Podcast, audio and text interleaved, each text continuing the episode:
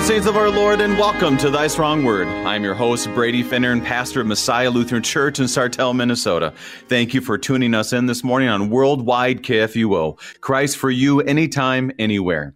Today is Thursday, August the 26th, and we gather this next hour around the gift of the inspired and true Word of God and continue to connect the dots from the Old Testament to Jesus in Hebrews chapter 11.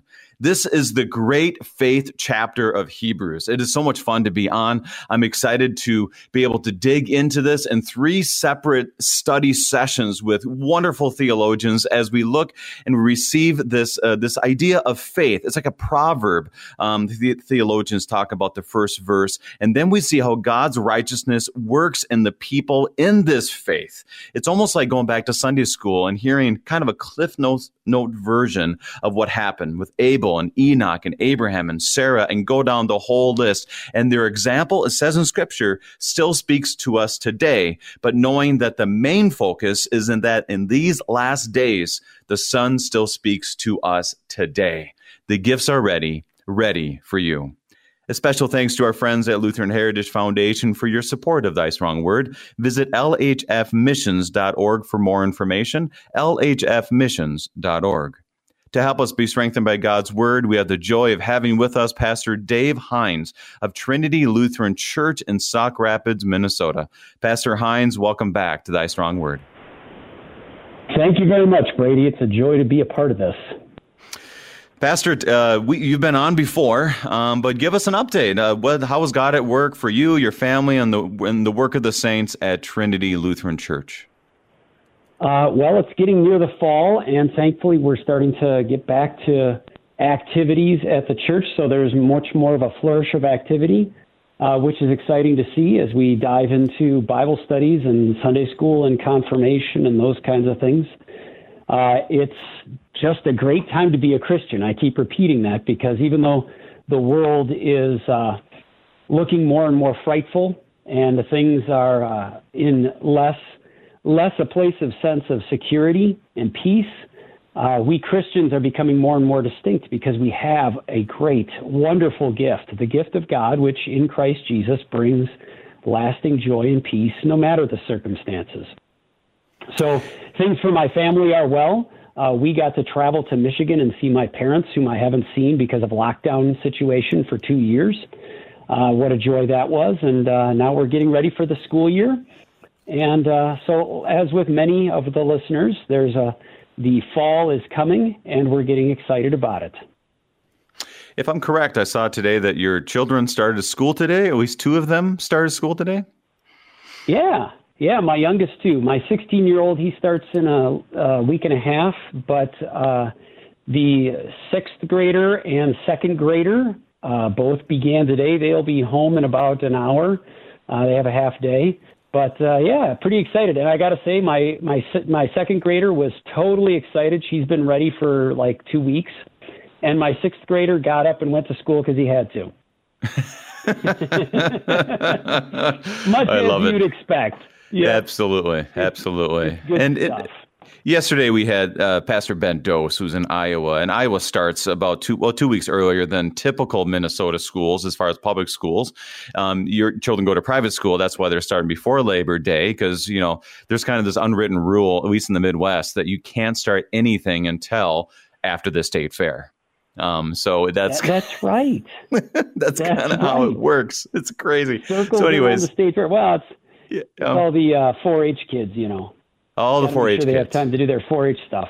Absolutely. So it's it's a reminder, as I said yesterday, to pray for our parents as their children go to school. Um, pray for our kids as some of them, like you said, run in the door and some walk in just because they have to. Um, and for the teachers as they care and form our young people, uh, private or public schools um, to for the future and service here um, and also in the Lord's kingdom. So, um, pa- Pastor, uh, as we look at that and we and we, as you said so well, it's a great time to be a Christian. Part of realizing that is looking to the past and and realizing that it has been faith that connects us to the Lord, but also to people who came before us. So, Pastor, as we join in faith, can you begin our time in prayer? Please, let us pray. Gracious Heavenly Father, faith is the assurance of things hoped for and the conviction of things not seen. It is a gift given by you, implanted into us who call you Lord and call your Son Savior, because you have blessed us with your Spirit.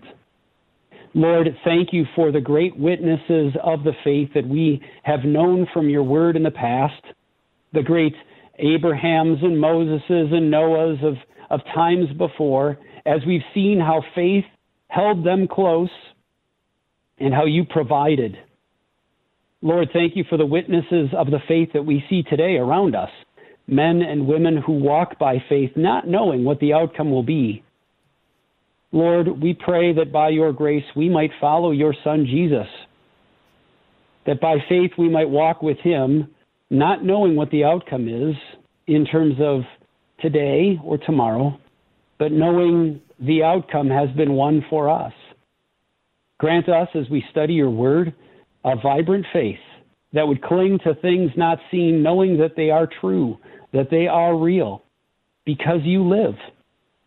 Lord Jesus, thank you for this time and for your word, for the examples you give to us, and even more, the grace given to us, the Spirit given to us, that we might believe. Please watch, walk with us that we might walk by faith. In your name we pray, Father, Son, and Holy Spirit, ever one God. Amen.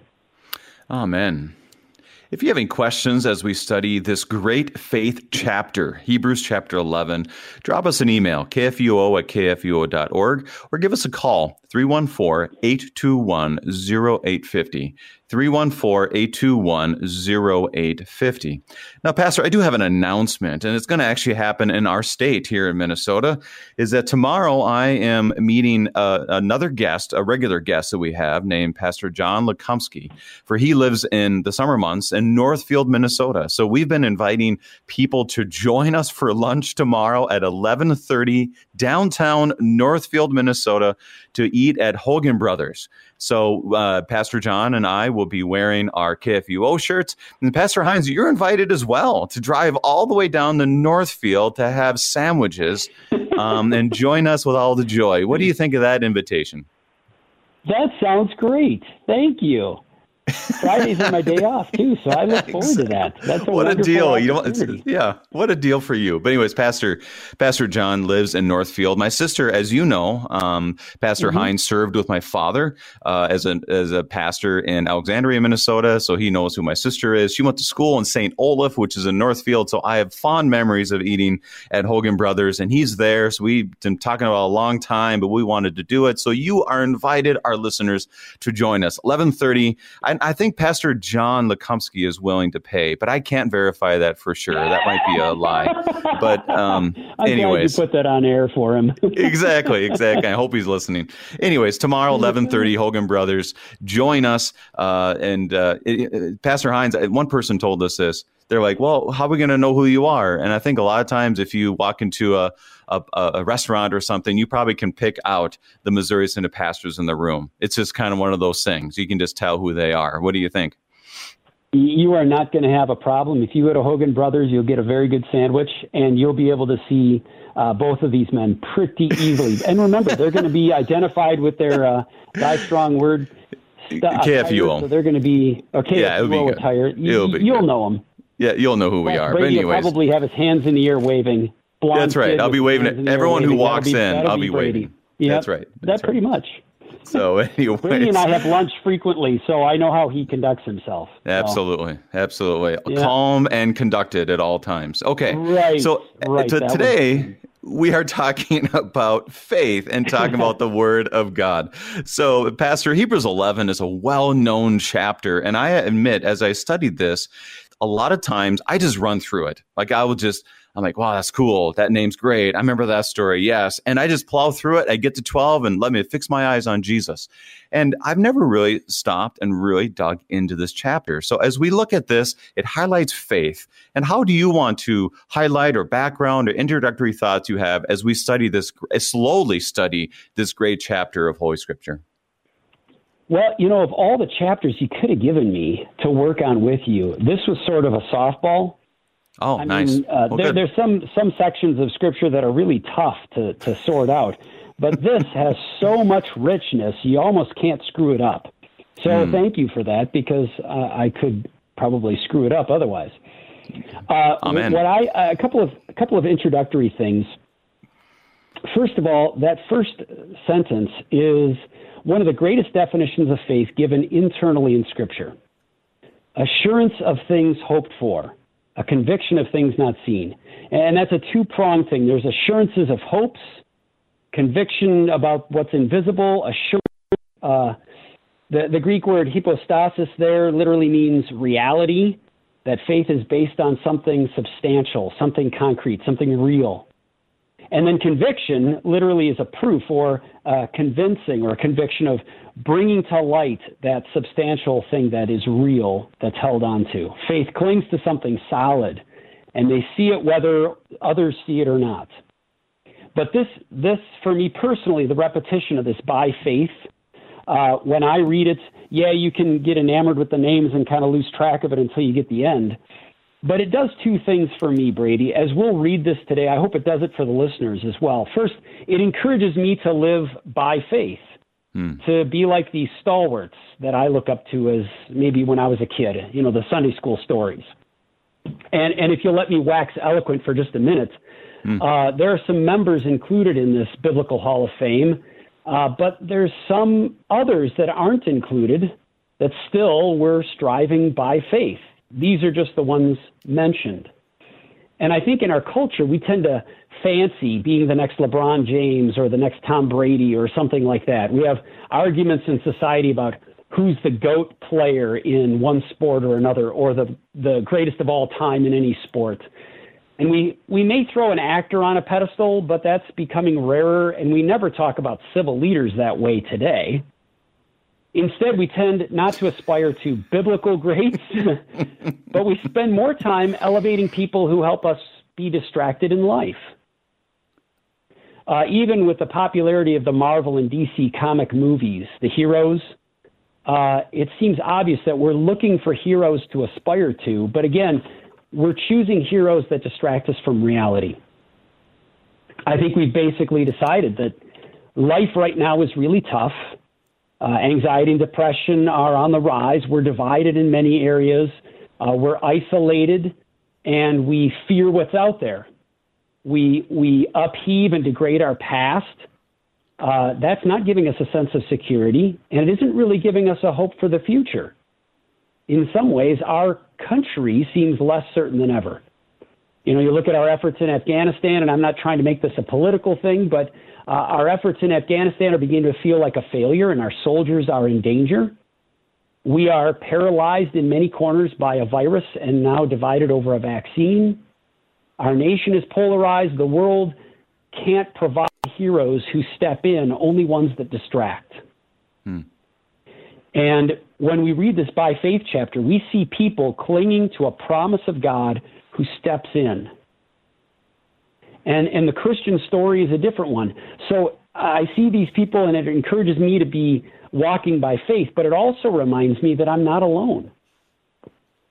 By faith means that Christ walks with us, that God is our refuge and strength. This isn't a distraction, it's more of an insertion. After all, Jesus inserted himself into the life of people uh, to redeem them.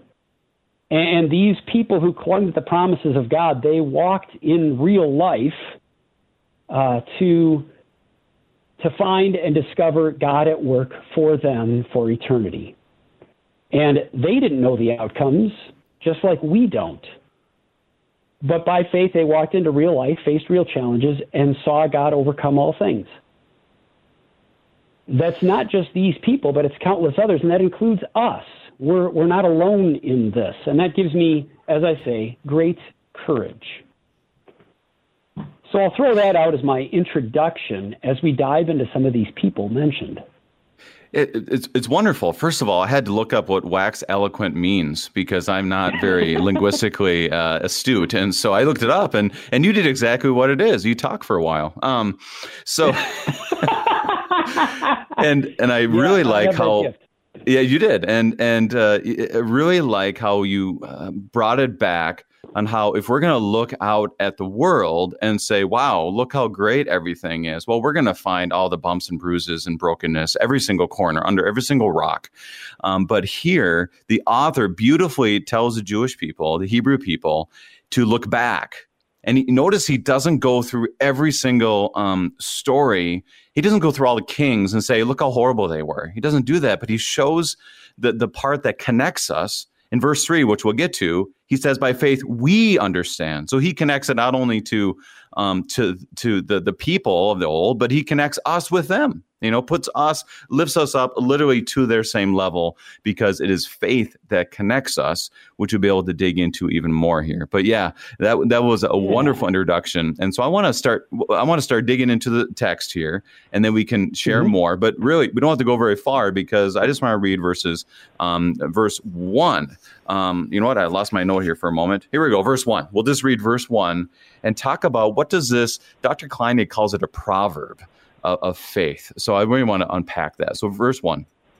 Now, faith is the assurance of things hoped for, the conviction of things not seen. Now, I want to, before I want to hear your thoughts here, Pastor, is in verse 39 in chapter 10, he speaks about how these are people that he's speaking to of faith uh, we are not ones who shrink back and are destroyed, but we are those who have faith and preserve their souls. So he's definitely he's incorporating these people into this, saying, "You have faith, and here's what this means." So, verse one, what is? I mean, this is a commonly used verse. What is it telling us in verse one? Well, I, would like to dig in more to uh, Dr. Kleinig's comment about it being a, a proverb, mm-hmm. a statement that kind of is a general. Uh, truth about life. Faith is the assurance of things hoped for, the conviction of things not seen. You know, as I was playing around with, with the meaning of the words there themselves, mm-hmm. uh, I kind of mentioned that uh, there's a two pronged aspect to that there's assurance and there's conviction. And the hoped for thing is, uh, uh being technical according to the Greek, a substantive item, it's something real. Now that's interesting because the faith that we're holding to here in, in Hebrews 11 is very specific, even though it's not mentioned. It's the promise of God. Hmm. And that is real. And it plays out. That's one of the beauties of looking back, uh, I think, in this chapter, is the people he chose. You, you can almost wonder on a few of them, like Abel. Uh, was Abel thinking, gosh, this sacrifice is so great, especially now that my brother's trying to kill me? right, right. And we'll get there. But he trusted that the Lord provided, and he responded.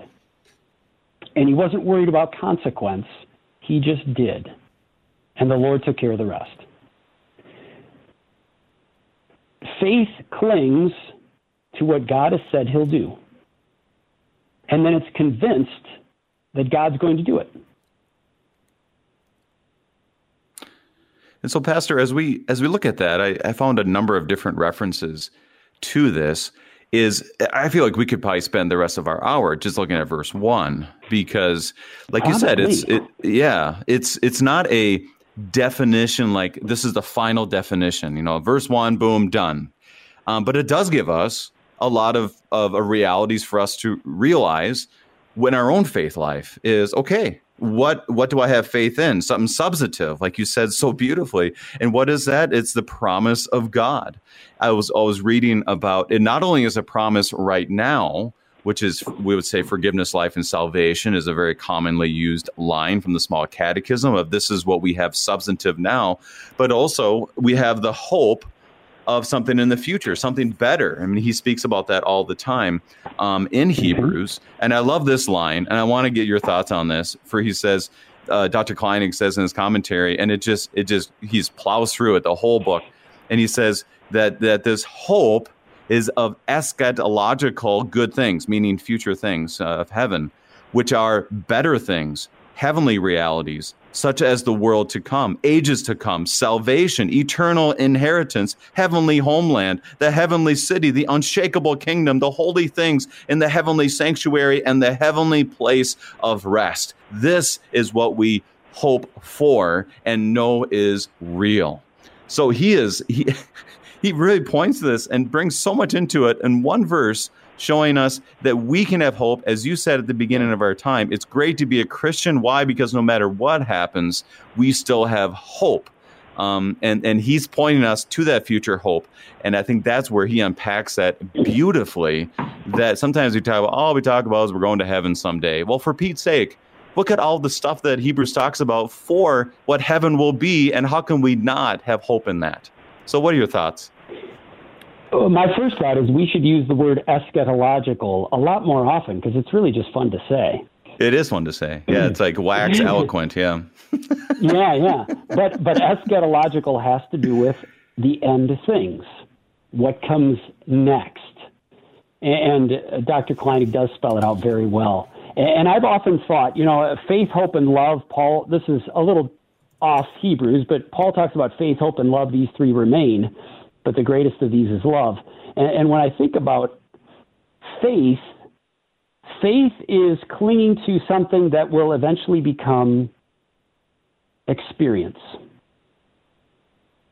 You trust the promises of God, but at some point you will experience those promises. They'll be fulfilled. Some have already been fulfilled. Hope, hope is anticipating a future, but eventually that future is going to come and it will be your reality.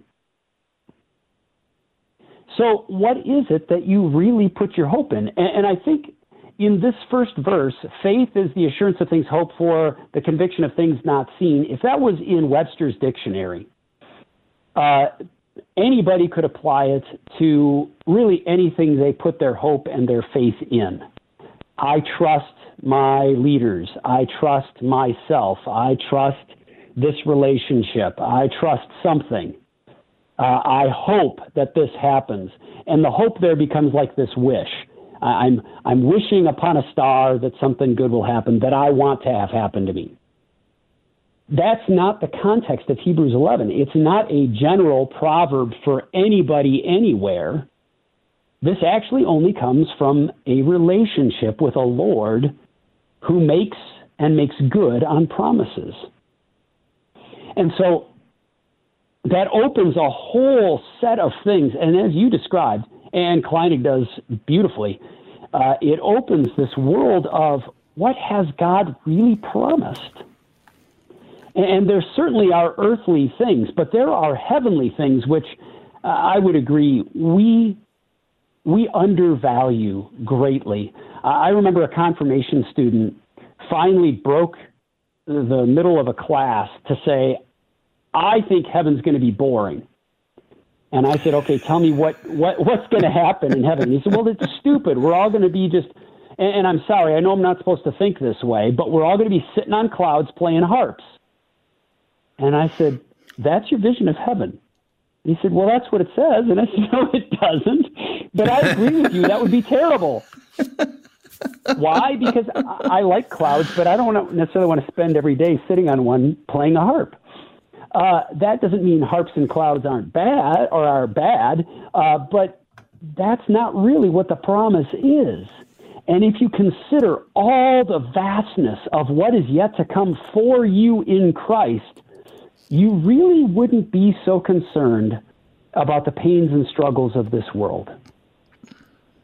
And that's what God gives. And faith clings to those things.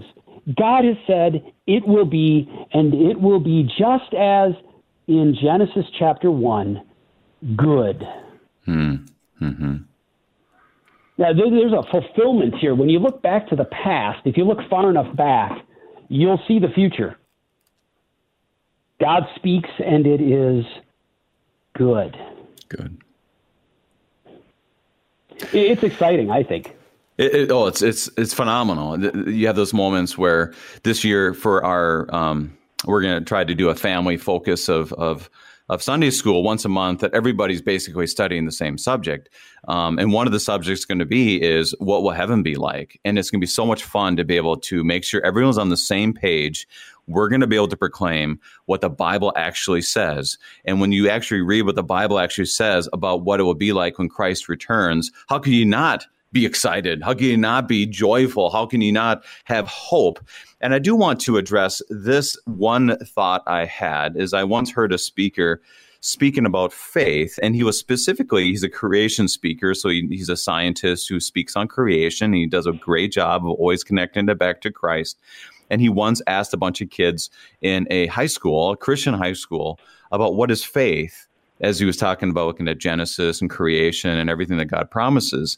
And and the definition that the kids kind of all agreed upon, these are probably junior high kids, to be um, mm-hmm. to be to be fair, is that they said um, faith is when you believe something you know isn't true.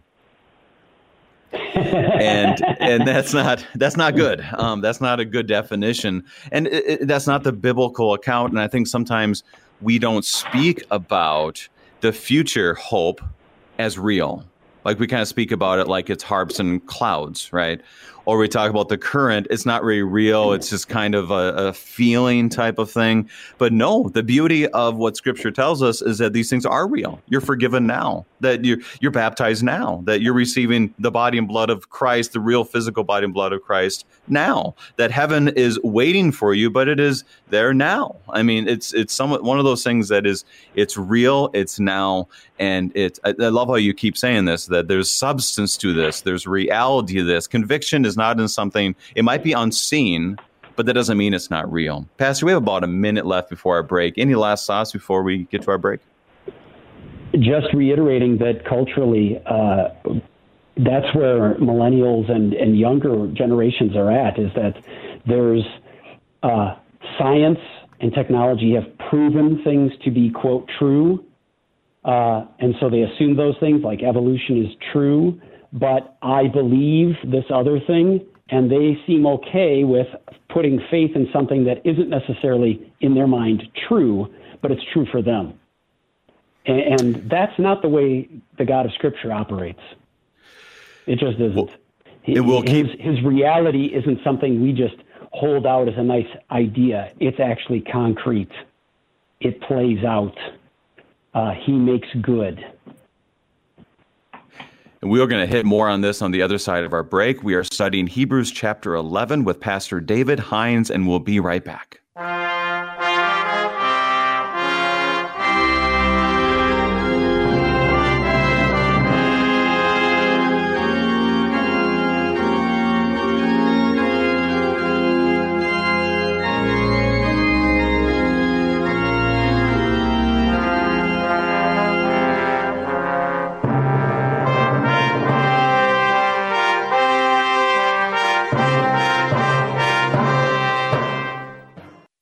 Our listeners and supporters are talking about Worldwide KFUO. One of my real aspirations is to set my mind on things above where Christ is. That's hard in that world of distraction. KFUO is really helping me to fix my mind on things above, to meditate on the things of Christ. You've been very helpful to me, and I appreciate it. To leave a message on the KFUO comment line, call 314 996 1542. Worldwide KFUO. On this Thursday, August 26, 2021, KFUO Radio thanks our day sponsors, Jean and Carolyn Shackelford of Eldersburg, Maryland. Jean and Carolyn made a gift to KFUO in thanksgiving to the Lord for their church, Faith Lutheran in Eldersburg, Maryland, and for the blessing of their pastor, Reverend Christopher Spurb, saying, This is the day the Lord has made. We will rejoice and be glad in it. Thank you, Jean and Carolyn Shackelford, for helping us share the gospel and for being today's KFUO day sponsors. In 1924, by the grace of God, KFUO began broadcasting the good news of Christ for you. A long part of this history is bringing you worship services to hear and receive the good gifts of God in His words. This Sunday morning, join us for services from Trinity Lutheran Church in Jefferson City at 8 a.m. and Lord of Life Lutheran Church in Chesterfield at 10:30, as well as Bible study from St. Paul's Lutheran Church in De Pere at 9:30. Hear Christ for you in Sunday morning services on KFUO.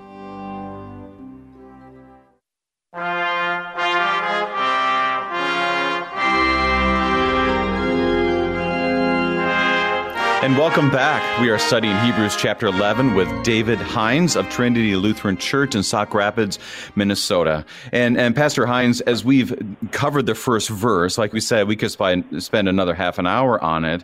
It, it does catapult us into the rest so that we have faith as an understanding of something real that this hope is something now, but also in the future, which is really amazing to, to think about, incomprehensible in, in so many ways. And this conviction is something that didn't start with us, but it was of those before us. So I want to read verses two and three and get your thoughts on these verses because it continues to, I want to say, catapult us to people like Abel and Noah and everybody else to show us uh, how we are united as one body of Christ. So, two and three. For by it the people of old received their commendation. By faith, we understand that the universe was created by the word of God, so that what is seen was not made out of things that are visible. So, Pastor, he continues to move forward, and the language is uh, we. He's kind of incorporating us into it. But what is he all saying in those two verses? Well, again, this is just an exciting section of Scripture, Brady, and, and I'm thrilled to be able to talk with you about it. Uh, the people of old received their commendation. Now, is he talking about the people he's going to mention? Or is he talking about all the people who walked by faith before Christ came. Uh, the people of old received their commendation. What does that mean? I think those are fascinating thoughts. By faith, we understand, and then he gives that first principle of faith, so to speak. The universe cre- was created by the Word of God. And you'll remember I said that if you look far enough to the things that are yet to come, you'll find out it's, it takes us back to the very beginning when God created by His Word. Um, and that was out of nothing, something became visible. Uh, really awesome that you have this description of faith, and the people of old followed that description, and God approved of them. If we're, we're looking at commendation, they received his approval, or did they receive the pr- approval of others? Perhaps there's both going on there because this list eh, describes people whom others who are believers would know. After all, if we walk down a uh, uh, go to a museum and walk down a hallway of of important people in our history, and they're all people we've never heard of, we might be a little confused. Matter of fact, if we don't know any of these people uh, or think much of them, we probably wouldn't come to the museum in the first place. Mm-hmm. But these people were known to be examples of faith. And that draws attention because what you do bears witness to others as well. But whether it does or doesn't, God was at work and approved of what? What they did, how they lived, how good of a person they were. He approves them by their faith. So the gift God gives becomes uh, the way God approves of people too, which is really kind of fascinating. He he takes care of it all. I'm going to give you faith, and I'm going to approve of, of you because of that faith I've given you. So remind- these people in the past. Oh, go ahead. No, I was going to say it just reminds us of uh, Habakkuk. You know, the righteous shall live by faith. Um, yeah. it, it, speaks that way in 10 verse 38 too, but my righteous one shall live by faith. How do we get approved by the Lord? Faith in Christ, which, like you said, is kind of ironic because it is faith by the Holy Spirit um, that God Himself gives to us. But yet, that's the same uh, same way that that we are approved by Him is by His work. So it reminds us of of it isn't like us reaching halfway up to God and Him grabbing a hold of us and say, "Good, you've you've done enough." But it's more like He grabs a hold of us and pulls us up to Him as as this righteousness that he he is righteous and then he power showers upon us as well so it's it's just this wonderful all gift just joyous thing to understand when we hear it beautifully said you know you think of the sistine chapel and you've got god uh, reaching out his hand, and his finger is about to touch Adam, and you've got Adam touching the Lord with his outstretched hand. Uh, perhaps in the Garden of Eden there was this this grasping a hold of each other, uh, Right. but uh, really there's a chasm between those two fingers uh, because sin, rebellion, brokenness, uh, our own uh, enmity uh, with the Lord and with the world uh, has caused this great divide, and all our reaching never gets close to God, uh, but instead He grabs a hold of us. So the people of old received their approval the same way. God came and grabbed them and approved of them. And then if you look at the, the names that we'll get to, uh, they become uh, signposts down the hallway of, of faith uh, of those in the eternal realms now, which we get to be included in, who uh, God grabbed and said, This is what walking by faith looks like. It looks like building a boat on dry land with no precipitation, telling everybody that the storm is coming. And then when it does, I validate what you did. Uh, but before then, it looks like you're crazy. well, being a Christian today is going to be a little tougher than maybe it has in the past. And walking by faith will look a certain way, but that's exciting because that's when God shows himself at work. And that's actually And we when we, I think, grow in faith too. Mm-hmm. Mm-hmm. And we see in verse three, by faith we understand the universe was created by the word of God. I mean, this this there, there's a lot we could unpack there as well. The rest of our time, but one of the one of the the the the realities of this is we weren't there at creation, and so um, that we have to live by faith.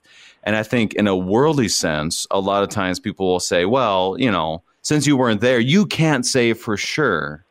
Well, we can say for sure when we believe in the Holy Spirit that can, that we can confess faith in the Lord because it speaks that way in the Word of God. John chapter 1 speaks this way. Obviously, Genesis 1 speaks this way as well. So that we might not have been there, but it is God who can make something out of nothing. Ex nihilo is, is, the, is the language that's used. That does not make sense um, in our our logical way of, of thinking in our world or our orderly way of thinking, I should say. Um, but it makes sense in faith, which is an important reality for us to know that we can trust in that because, well, that's what God does. Your thoughts on the creation piece in verse 3? It's interesting that he starts there. He doesn't go into, uh, the Hebrew writer doesn't go into any other uh, confessing doctrines of faith in the intro. Uh, he doesn't need to. He, he sums it up by the word of God by which all things happen. Uh, but you made that great point that uh, people will say, well, you weren't there at creation to know. And really, for evolutionists today, since this comes into that context a little bit, uh, they weren't there when the Big Bang happened either. Yet they say it's true. Well, how do you know? Uh, at some point, you have to follow, and our lives are filled with this, following that which is trustworthy. Well, what's trustworthy or who is? Uh, you know, buildings do age and collapse. Uh, people do falter. Even very trustworthy ones make mistakes. They do things wrong. They go back on promises. The only thing or person ever to be absolutely true is the person to whom we confess our lives and center him around is Christ Jesus. What he says, he does without fail. Uh, anywhere else you turn, well, then you're relying on something that isn't completely trustworthy. Uh, so, seeing versus believing, right? That God made out of what was not seen things that are now visible. We tend to want to believe what we see. Jesus himself says, Blessed are those who have not seen and yet believe, because they're trusting in, in the person that is totally trustworthy, our Lord Jesus. Destroy this temple in three days, I shall rise. No one's been able to ever repeat that feat, but Christ did. And then that ushers in uh, the eternal concept, or not concept, but promise that Jesus brings in his resurrection as well. There is uh, an eternal heaven to enjoy, a presence with the Lord that is yet to come. These things you haven't seen yet, but they are there, and they are yours by faith.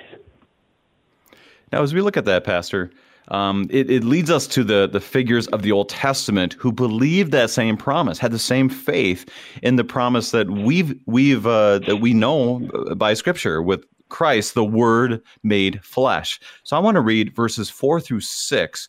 And I want to, you want to see the dichotomy here. Abel and Enoch, who have uh, two, they're, they're very, both men of faith, but they experienced two different things. Verses four through six. By faith, Abel offered to God a more acceptable sacrifice than Cain, through which he was commended as righteous. God commended him by accepting his gifts. And through his faith, though he died, he still speaks. By faith, Enoch was taken up so that that he should not see death, and he but he was not and he was not found because God had taken him. Now before he was taken, he was commended as having pleased God. And without faith it is impossible to please him, for whoever would draw near to God must believe that he exists and that he rewards those who seek him. Now, I want to highlight this, and I want to hear your thoughts too, pastors. Is the author is smart? He knows what he's doing. So you have Abel, the first one to experience death, and you have Enoch, the one who never experienced death, and he connects them both together by faith, and then tells us the importance of faith. How would you unpack those uh, these two figures and verse six that kind of wraps it together? You know, I, as we've said so often, you can go on forever on some of these things because there's so much to mine out of them. But it is interesting, not only the first person to experience death and the first person to not ever experience death, uh, they're also very obscure. Now, we've all heard the story. I shouldn't say all, but many of us know about Cain and Abel to some degree. Uh, and Enoch, he, he gets a little notoriety because he walked with God and was no more. But Scripture doesn't tell you much about mm. these 2 mm-hmm. When you move on from here, you got Noah and Abraham and others, and, and there you've got a little more uh, traction in Scripture that describes more about their life activity and what was going on. But Abel and Enoch, very little. So it's interesting that those are the first two. He doesn't talk about Adam, he talks about Abel. Abel's accept, uh, sacrifice was acceptable to God. Why? Uh, he gave it willingly by faith. And though he died, he still speaks. That, that phrase catches me. Though he died, he still speaks. What is he saying, mm. Brady? Mm. What is he saying, though he died? That's worth pondering. Is it that uh, his gift, that living by faith, was a worthy sacrifice? Mm. Was it that uh, even though I am I died because of my brother's jealousy, the Lord still lives, and therefore I too still live? There's something uh, about faith the author wants us to see that life or death doesn't matter. It's that God gives and that witness still goes on whether you lived forever or died in this earth because the promise that in the Lord you still live forever. I think there's that that's powerful. You, you're right. Abel and Enoch both receive different endings to their story, but that's not the ending. Because Whichever you, path you go. Right, right. Pardon? This is this wonderful reality of Abel's story sounds horrible. Like, well, what's it good of being faithful if that's a story? And then and then Enoch has a wonderful story in many ways. We're like, that'd be great. I to have to experience death, or or if I you know if I loved one were to go to heaven without experiencing death, there'd be a certain amount of comfort that's there.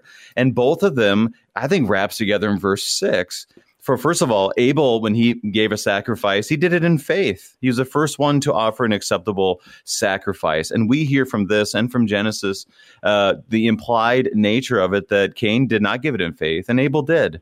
And Enoch, in faith, uh, was found to be pleasing to God. Why? Because without faith, it is impossible to please Him. Um, and yeah. that is that is such a such a, a huge uh, such a, a, powerful statement for us to realize that it is faith. It seems so simple, but yet it is so profound. Um, and and then uses a language would draw near to God which is also another very strong um, language here in Hebrews, where God draws us near. That when we draw near to Him, He is welcoming us with many gifts and many and and His grace and so forth. And for me, it just reminds me of uh, people you you're drawn to for certain personality traits. And for God, we are naturally drawn to Him on account of Christ, which was true for Abel, which was true for Enoch, and is true for us as well. Pastor, I, would, I want to give you about a minute before we keep moving forward because we have to keep moving forward. But what do you have on, on that? Those verses. Uh, just to, just to wrap up, that we all would prefer to be Enoch. Probably, yeah, it right, sounds right. cool to not see death, but to trust the Lord and walk into eternity. Uh, but again, the emphasis here is that live or die on this earth, uh, horribly or peacefully, is relatively immaterial in the grand scheme of walking with Christ. Paul puts it this way for me to live as Christ, to die as gain.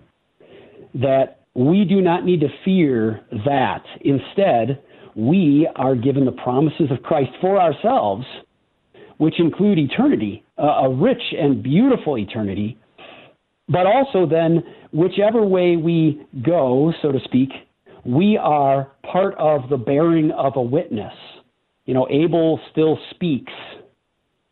People know of Enoch.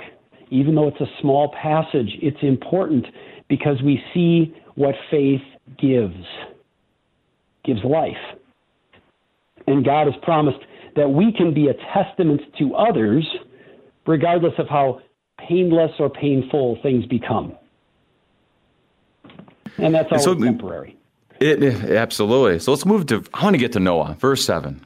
by faith, Noah, being warned by God concerning events as yet unseen, in reverent fear, constructed an ark for the saving of his household. By this, he condemned the world and became an heir of the righteousness that comes by faith. So, once again, by faith, 18 times throughout this chapter, by faith, Noah did not see the flood but yet God gave him the word and he believed the word and then he lived accordingly. What's so powerful about Noah's story here? I can give you another minute because I also want to get to Abraham. no, I know, I know. We're, we're too much to cover. Uh, Noah, first of all, is uh, well the, the the fact that he builds a big, huge ship in the middle of nowhere for no apparent reason. You got to think his neighbors do think he's a bit whack. Mm-hmm. Uh, but uh, he does it because he knows the Lord is going to make good on his promises, and that the Lord also promised to uh, redeem or save him. But uh, the the part that I think is interesting is by this he condemned the world and became an heir of the righteousness that comes by faith. You know, his act condemned those around. Why? Because they refused to believe. Mm. And he becomes an heir of the righteousness that comes by faith. Why? Because by doing, by believing, by holding to the promises of God, he receives the fulfillment of the promises of God. The flood would come, Noah experiences it, but he also experiences that uh, the Lord will deliver, because he does. Moving on. And yeah, there is, there is, I mean, this is something to unpack in your own personal study is just that reality of him building the ark condemned others, not because he was going around telling everybody, because he built that in faith. And everyone else probably looked at it and said, What is this crazy person doing? But it did it in faith, showing us once again, Lord, help us to live by faith, as you said at the beginning, Pastor, because it is in faith that we are indeed saved. And, and once again, that's a gift from the Lord himself. Let's do this. Let's go through 8 through 12 because they come together with Sarah and Abraham, verses 8 through 12. By faith, Abraham opened when he was called to obeyed, excuse me, when he was called to go out to a place that he was to receive an inheritance. And he went out not knowing where he was going. By faith, he went to live in the land of promise, as in a foreign land, living in tents with Isaac and Jacob, heirs with him of the same promise. For he was looking forward to the city that has foundations, whose designer and builder is God. By faith, Sarah herself received power to conceive, even when she was past the age, since she considered him faithful who was who had promised. Therefore, from one man and him as good as dead were born descendants, as many as the stars of heaven, and as many as innumerable grains of sand by the seashore. Now, Pastor, I, you know, we have about about six minutes left, so I really wanted to make sure we got to this and we could wrap the whole thing together. But Abraham and Sarah are really those that really would have would have uh, Noah would have too, but Abraham is the the guy and Sarah is the gal that Jewish people would have heard and really perked their ears up. You know, Father Abraham, many sons, they would have had their own version of that song, um, but they hear this the grains of sand, yeah, exactly, yeah, and so many, so much richness here. Why is it so huge that he brings in Abraham and the faith story that is there and Sarah? Well, as you know, and I, am sure many of our readers know, the real promise of uh, deliverance through a people came here in the Abraham story. Uh, the covenants with Abraham changes everything. Uh, God had alluded to uh, that, or he had made that promise, but alluded to it in Genesis three. Through through Eve would come someone who would crush the serpent's head, but uh, that that was not known what that was going to look like, or when, or where, or how. And then when God comes to Abraham, He begins to flesh that out through you all the nations of the world will be blessed. Through you, you will have descendants as numerous as the stars. Uh, be a blessing. There, there's the, that impetus to be a witness as well in there. So this is uh, especially for uh, the Israelite faith uh, in the Old Testament. This was the central event at that point. And then, of course, a lot more history happens with the Exodus and, and the, the exile and all of those things too. But, but they always go back even in the time of Christ, to being children of Abraham, uh, as if that is the connection that saves them or keeps them close to God. But the Hebrew writer will tell you it's not. Uh, it's not so much your blood relation to Abraham that connects you, it's faith in the promises. And you see how Abraham's played out. He was called to receive an inheritance to a place that he didn't know before didn't know where he was going. He lived in tents in a foreign land, had children uh, in a foreign land.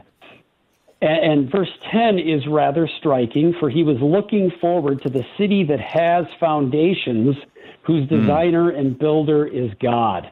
It, that kind of just comes out of the blue. I always like those. You know, you're you're cruising along and you expect some things to happen, and then suddenly this tidal wave from the side hits you, and you're like, "Where did that come from?"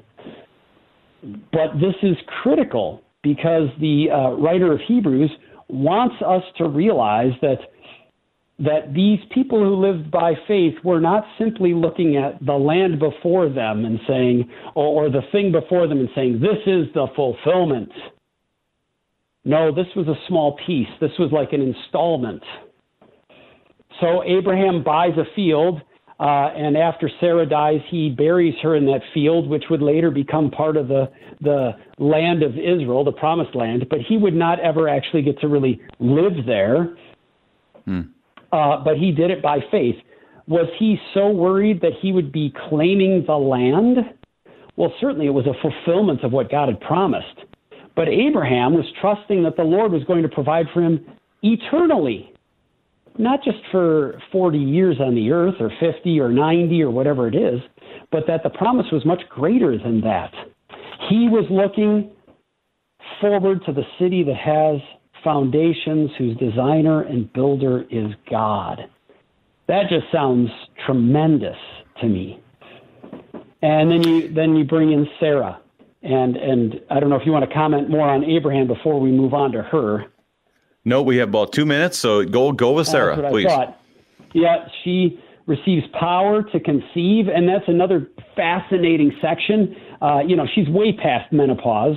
She's way past having any kind of psych- birth cycle where she could gain pregnancy. She's uh, dried up and aged, uh, and yet nothing stops God from doing what He's promised to do. And therefore, Abraham, an old man, as, seven, as verse 12 puts it, him as good as dead, and her, very old, they were given descendants. Now, it goes on to say that they were as many as the heavens, the stars of the heavens, and as you like to read, innumerable grains of sand on the seashore. Uh, but they didn't get to see all of that. They didn't see children that were multiple. They saw one son. But whether they saw one son or thousands of sons wasn't the issue. It was that God was making good on what he promised. We need to have a child in order to have multiple children, right? You got to start somewhere. Hmm. God gave them that. And Abraham and Sarah ended up believing that God would make good on those promises. And of course, the writer in Hebrews here doesn't get into all the nitty gritty highs and lows of their journey. He's talking about the overall perspective that at the end of their time was one of trust. And how was that trust established? By a God who would not let them go. Hmm. Uh, if you were to dive into the specifics, you've got uh, Abraham and Sarah doubting, and uh, and this is just one instance, but but saying, uh, Lord, we don't have any children, uh, so I'm going to sleep with Hagar, my uh, wife's maidservant, and she produces a child. See, this could be the heir then, Lord. You could fulfill your promise. And God says, No, that's not how I fulfill promises, by you trying to take matters into your own hands. I make promises, I keep promises. Your best bet is to simply trust me to make it happen. And That's our time. Is he doesn't say, "Are we done?" That's our time, Pastor. All right. Pastor David Hines of Tr- Trinity Lutheran Church in Sauk Rapids, Minnesota, giving us God's strong word from Hebrews chapter 11.